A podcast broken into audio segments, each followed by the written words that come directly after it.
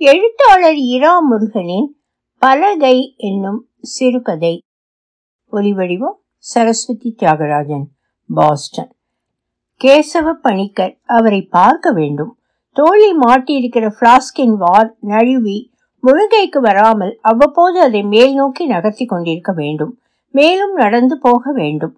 மாதவனுக்கு இது தவிர உலகில் வேலை ஏதும் இல்லை என்றாலும் உலகம் சுற்றி கொண்டிருக்கிறது. தூசி தட்டிய பூகோள உருண்டையை அவ்வப்போது கையால் சுழற்றி கொண்டு மேலே எச்சி தெரிக்க ஐயங்கார் பாடம் நடத்திய போது சொன்னபடிக்கு இடவலமாகவோ வல இடமாகவோ இந்த இயக்கம் சற்று நேரத்தில் நின்று விடலாம். அதற்குள் செய்ய வேண்டியதெல்லாம் பழிக்கரையும் ஃப்ளாஸ்கையும் குறித்துத்தான். சாயங்காலம் மெல்ல இருட்டி கொண்டிருக்கிறது. ஃப்ளாஸ்க் உள்ளே ஒன்றும் இல்லாமல் லொடலொட என்று ஆடியது. கிளம்பி வெகு தூரம் நடந்து வந்த பிறகுதான் பிளாஸ்க் தோளில் மாட்டியிருந்ததை உணர முடிந்தது. ஒரு கணம் அதிர்ந்து நின்று போய் அப்புறம் தொடர்ந்த போது கண்ணிறைந்து போனது. மடித்து கட்டிய வேட்டியும் கன்னத்தில் வழியும் கண்ணீருமாக அந்த புறநகர் தெருவில் நடந்தபோது பொது இடங்களில் நடமாட்டம் குறித்த எந்த நாகரீக விதிமுறைகளுக்கும் மனதில் இடம் இல்லை. எல்லோருக்கும் எல்லாம் தெரியும் இந்த சோகமும் துக்கமும் பற்றி அவர்களாகவே அறிந்திருப்பார்கள். கல்யாணியை ஆஸ்பத்திரியில் வந்து பார்த்துவிட்டு போனவர்கள் எத்தனை பேர்.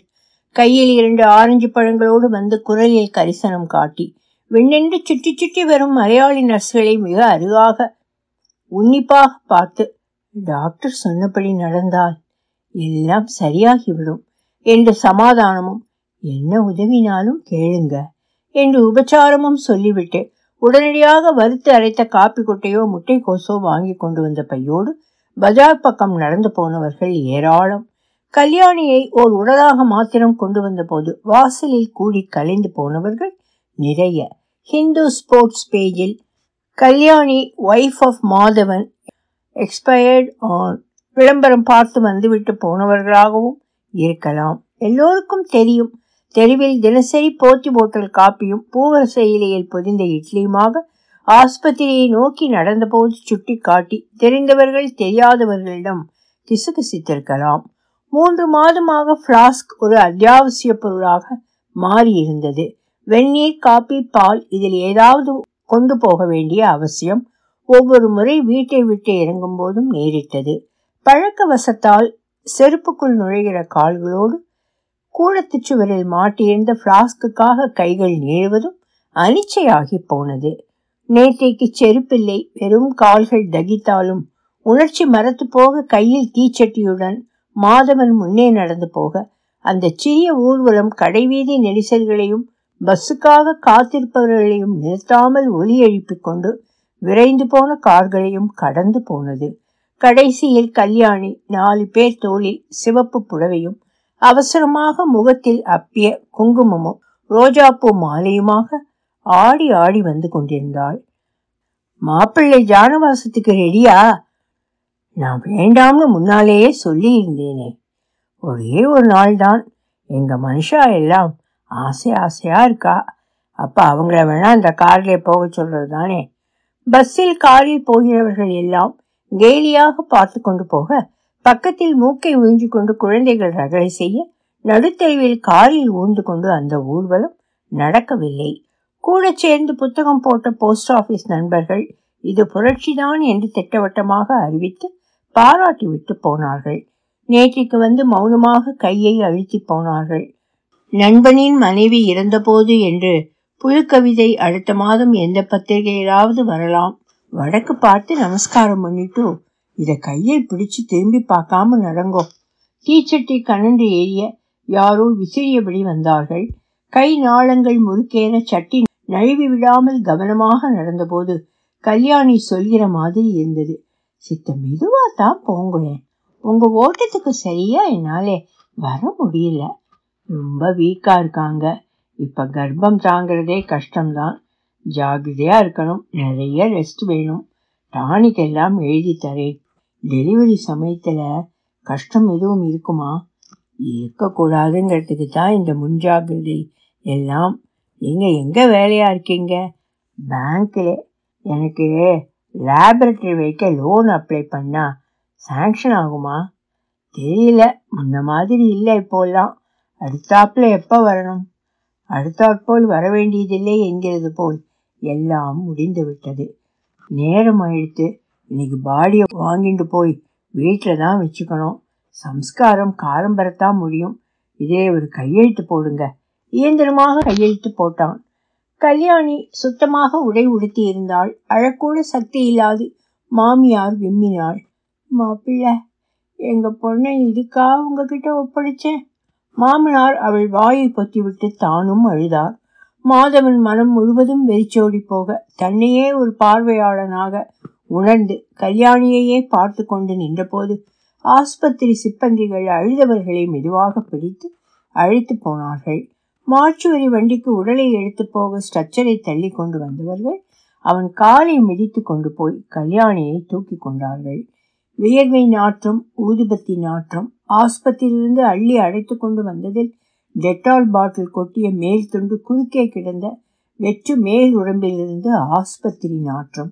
கைப்பையில் நானூற்று சில்லறையும் மெடிக்கல் ஷாப் பில்களும் சின்ன சின்ன பொட்டலங்களாய் ஏதேதோ கோயில் விபூதிகளும் ஒரு டிஃபன் கேரியர் பிசுக்கு பிடித்தது.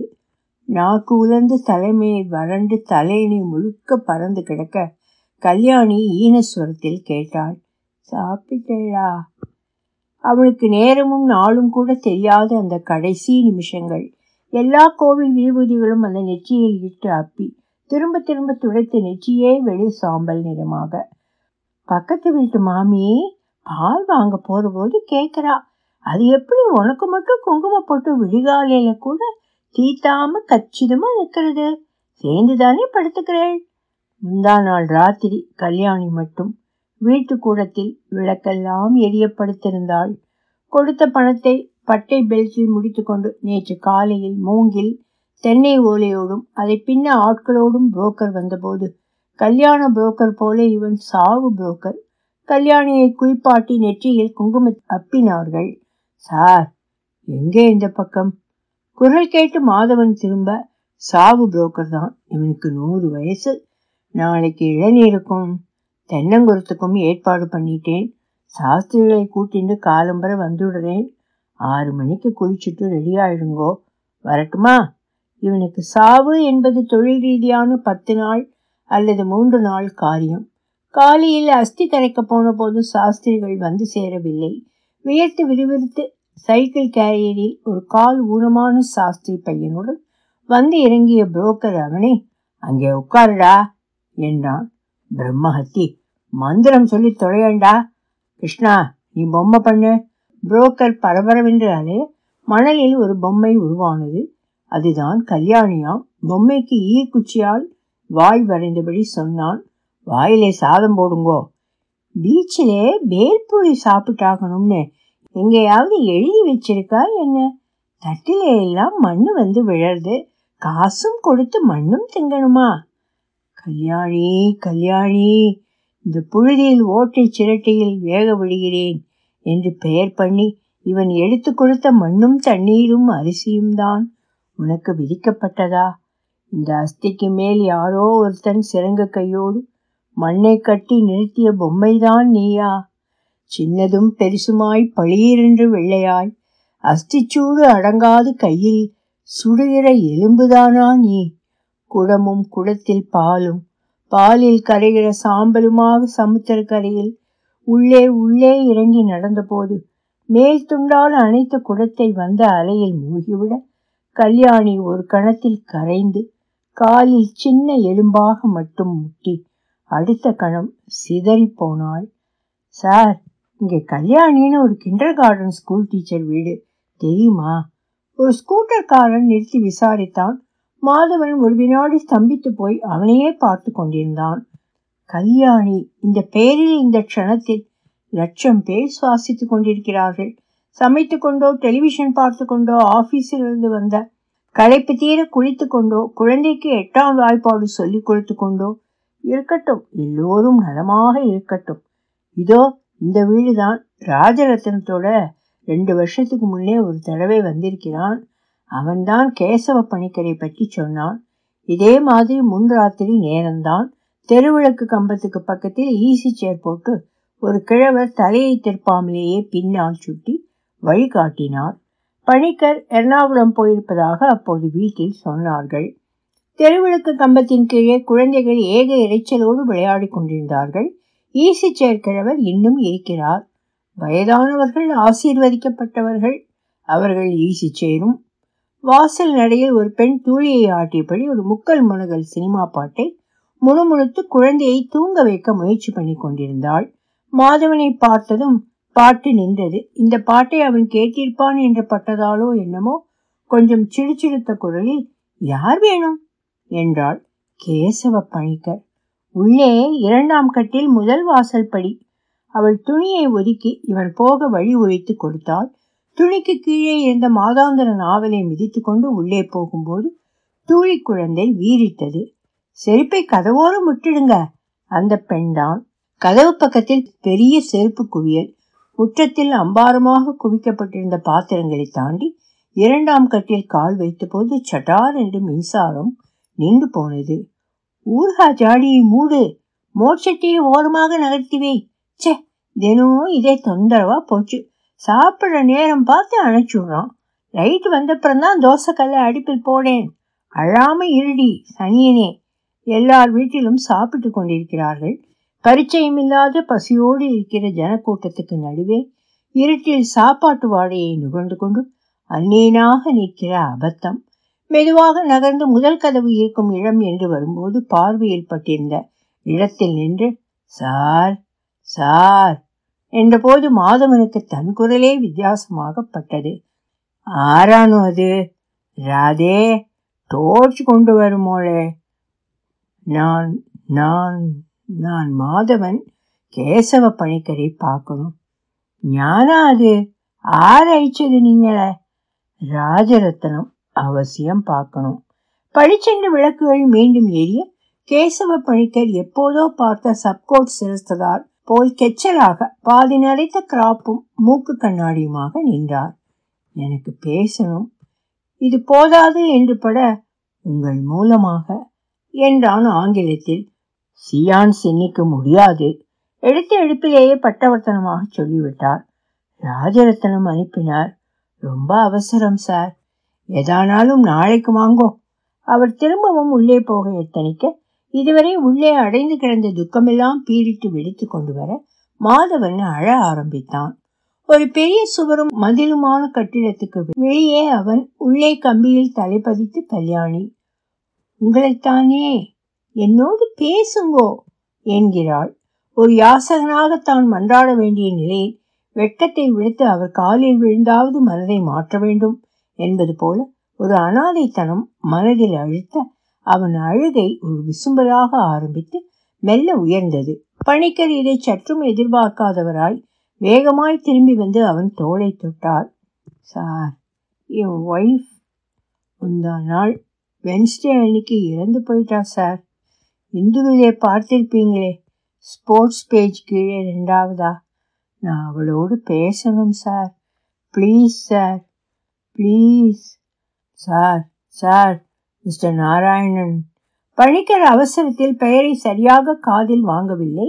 மங்கின பல்பும் லேம்ப் ஷேடும் ஒட்டடையுமாக இருந்த அந்த இரண்டாம் கட்டில் நின்று முன்பின் பரிச்சயம் இல்லாத ஓராள் அழுவதை அவர் வித்தியாசமாக உணர்ந்திருக்க வேண்டும். காலு கழுவி உள்ளே வாங்கோ. பிகாம் என்னால் முடிஞ்சதை செய்யறேன். உங்க ஃபீலிங்ஸ் எனக்கு மனசிலாறது கரைய வேண்டாம். மொளே மொழியில் விளக்க கத்திக்கு பிளாஸ்டிக் மக் வெளிப்புறமா இருக்கு காலு கழுவிட்டு வாங்க. எந்திரம் போல் மாதவன் அவர் காட்டிய இடத்தில் போய் நின்றான். ஒரு வாளியில் கொஞ்சம் போல் தண்ணீரில் மிதந்து கொண்டிருந்த குவளையில் நீர் சேர்ந்து புலங்கால் நனைய ஊற்றிக்கொண்டான் யாரோ சொல்வதை செய்ய வேண்டும். எதையும் பற்றி சிந்திக்க வேண்டிய கட்டாயம் இல்லை.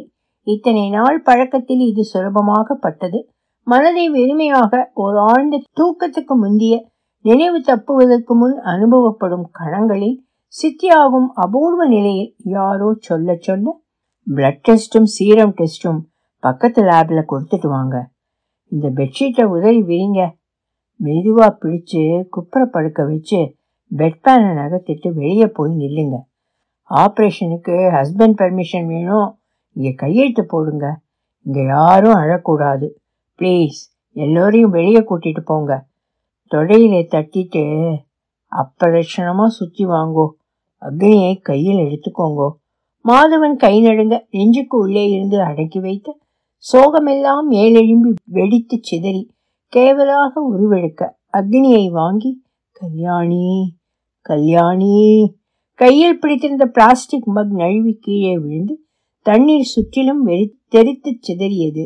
பணிக்கர் உள்ளே இருந்து எட்டி பார்த்து பரவாயில்ல அங்கே வச்சுட்டு வாங்க. மெதுவா வாங்க என்றார் நடையிலே ஈரக்கால்கள் மண்ணில் தரதரவென்று ஒற்ற மாதவன் அந்த அறைக்குள் நுழைந்தான். ஒரு பழைய மேஜை மேலே மெழுகுவர்த்தி ஏற்றி இருந்தது பழிக்கர் எழுந்து போய் ஜன்னலை அடைத்துவிட்டு அப்புறம் கதவையும் சாத்தினார். கசகசவென்று புழுக்கமாக இருந்தது. ஓரத்தில் ஊதுபத்தி ஏற்றி வைத்துவிட்டு அலமாரியிலிருந்து ஒரு பலகையை எடுத்து கொண்டு வந்து மேஜையில் வைத்தார். ஆங்கில எழுத்துக்கள் பலகையின் நான்கு ஓரத்தையும் ஒட்டி வரிசையாக எழுதியிருந்தது. மாதவன் கையில் ஒரு பென்சிலையும் காகிதத்தையும் திணித்தார். அவர் வலது கை ஒரு குமிழை உருட்டியபடி இருந்தது. குரல் கிசுகிசுவென்று அவர் பேச ஆரம்பிக்க அறையில் அவர்களை தவிர வேறு யாரும் இருக்கிறார்களா? என்று மாதவன் திரும்பி பார்த்தான். இந்த குமிழி நகர ஆரம்பிச்சதும் ஒவ்வொரு எழுத்தா கவனிச்சு எழுதிக்கங்க. அப்புறம் படிச்சு பார்க்கலாம். இது நகருமா? ஆமா. நகராட்டா? மடக்கி வச்சிடுவோம். நான் பேசணுமே. அப்ப நகரும்னு நம்பணும். பணிக்கர் மொனமொனம் என்று ஏதோ மந்திரம் முழுகினார் ஒரு நிமிடம் பலகையை உற்று பார்த்து கொண்டிருந்தார். வலதுகை ஆள்காட்டி விரல் பலகையின் நடுவில் குமிழி அழுத்தியபடி இருந்தது. அசையுமா? கல்யாணியை கூப்பிடணும். நான் மாதவன். மாதவன் சம்சாரம் கல்யாணி. அசையுமா? பணிக்கை இன்னும் துரித கதியில் மந்திரம் சொன்னார். உதடுகள் வேகமாக அசைய ஒரு பெரிய முனகலாக வார்த்தை புரியாத தாளாட்டு போல அவர் குரல் அரையெங்கும் வியாபித்து பறந்தது. சுவரில் தெரித்த நிழல் பிம்பங்கள் மெழுகுவெட்டி அசைவில் அதிர்ந்து அசைந்தன. மாதவன் நீட்டிய விரலில் ஒரு துளி மெழுகு உருகி விழுந்து ஒரு கணம் மின்னி உறைந்தது. நகருமா? பணிக்கரின் கண்கள் இன்னும் அதிக தீவிரத்தோடு பலகையை வெறித்தன. அதன் பரப்பிலிருந்து பார்வையாலேயே ஏதோ பௌதீகம் கடந்த பொருளை எழுப்பும் முயற்சியில் அவர் ஈடுபட்டிருப்பதாக தோன்றியது. கணங்கள் நீண்டு நழுவ பணிக்கரின் குரல் அலைகள் அறையின் மூலை முடுக்குகளை வருடி தொட்டு இனம் புரியாத ஏதோ ஒரு சக்திக்கு விழிக்கிற அழைப்பாக சுற்றி சுழன்று மேலே எழும்பி மெழுகு திரியை அசைத்து தோல்வியுற்று பலகை நடுவில் ஊன்றிய விரலின் அழுத்தத்தில் குடிகொண்டன. பின்னால் வளைந்த அந்த விரல் ஒளியும் போல ரத்தம் ஏறி சிவக்க கண்கள் இன்னும் இன்னும் பலகையை வெறித்தன. அசையுமா? மந்திர உச்சாரணம் திடார் என்று நின்றது. வெளியே திரும்பவும் கரண்ட் போயிருக்க வேண்டும். யாரோ லாந்தர் விளக்கோடு நீள நடந்து போக சாத்திய ஜன்னல் இடைவெளிகள் வழியாக தத்தி தத்தி வெளிச்சம் சதுரமிட்டு போனது. குரல்கள் சோர்வாகவும் சலிப்போடும் ஒலித்தன.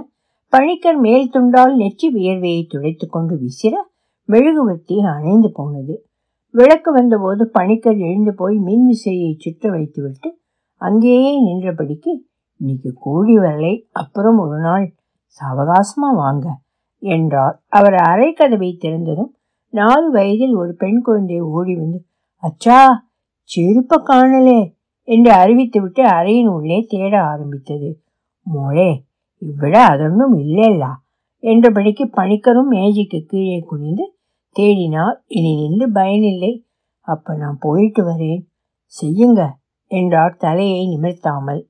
வெற்றிலையை இரண்டு ரூபாய் வச்சு கொஞ்சம் அச்சதையும் எள்ளுமாய் வா தலையில இறைச்சிட்டு கையை மறுக்கிற மாதிரி வச்சுண்டு கொடுங்கோ. பூணூலை மாற்றி போட்டுண்டு வடக்கே பாருங்கோ. பணிக்கர் வெற்றிலை வைத்திருப்பாரோ. சார் நான் உங்களுக்கு எவ்வளவு தரணும்? நான் நாளைக்கு வரலாமா? பதில் கிடைக்கவில்லை. நடையில் செருப்பை தேடி அணிந்து கொண்டு மாதவன் நடக்க பின்னாலே ஒரு குரல் மாமா ஃப்ளாஸ்க். நாளைக்கு வரும்போது எனக்கு ஏதாவது வாங்கி வரணும்.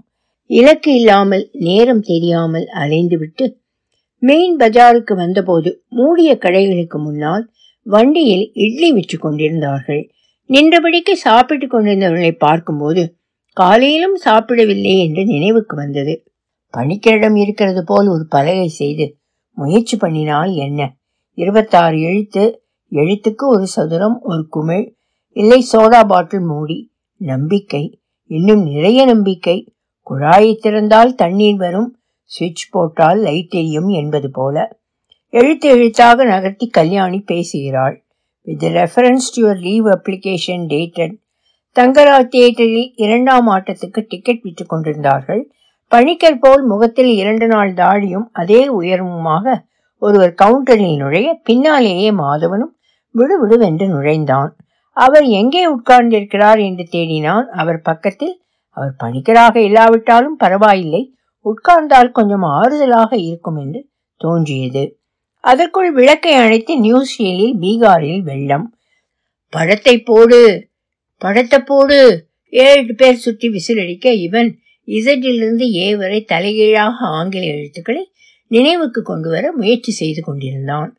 பாட்டு ஆரம்பமான போது திமிதிமும் என்று ஒரு கூட்டம் சிறுநீர் கழிக்க எழுந்து போனது மாதவனும் கூட வெளியே வந்தான். வெளியே போகணுமா? ஆமா. அப்புறம் திரும்ப உள்ள வர முடியாது. சரி வரல. தேரடி மடத்து வாசலில் பரதேசிகளும் பிச்சைக்காரர்களுமாக தூங்கிக் கொண்டிருந்தார்கள். அநேகமாக எல்லோரும் காலில் கந்தல் சுருணை சுற்றி இருந்தார்கள் மாதவன் படிக்கட்டில் உட்கார்ந்தான். பிளாஸ்கை எடுத்து பக்கத்தில் வைத்தான். காலையில் வாழை மட்டையும் செம்பில் சுற்றிய நூலுமாக யாரோ சொல்ல சொல்ல நாலு திசையும் பார்த்து தேவதைகளை அழைத்து கல்யாணியை கடை தேற்றச் சொல்லி காரியங்கள் நடத்த வேண்டும். அப்புறம் சாயந்தரம் பணிக்கரை பார்க்க போக வேண்டும். இப்போது இப்போது காரியம் ஒன்றும் இல்லை நட்சத்திரங்களை பார்த்தவாறு அவன் கண்ணேர்ந்த போது கல்யாணி சிரித்து கொண்டே வந்து எழுப்பிவிட்டு போனாள். விடிய இன்னும் நேரம் இருந்தது. வீட்டு வாசல் வரைக்கும் அந்த சிரிப்பு கூட வந்தது. வந்திருந்த உறவுக்காரர்கள் உள்ளே கூடம் முழுக்க கால்மாடு தலைமாடாக தூங்கிக் கொண்டிருந்தார்கள். வாசலில் வண்டி வந்து நிற்க புதிதாக அழுகை சத்தம். இரா முருகன் தேர் சிறுகதை தொகுப்பு ஞானச்சேரி வெளியீடு ஆயிரத்தி தொள்ளாயிரத்தி எண்பத்தி ஒன்பது. ஒலிவடிவம் சரஸ்வதி தியாகராஜன். பாஸ்டன்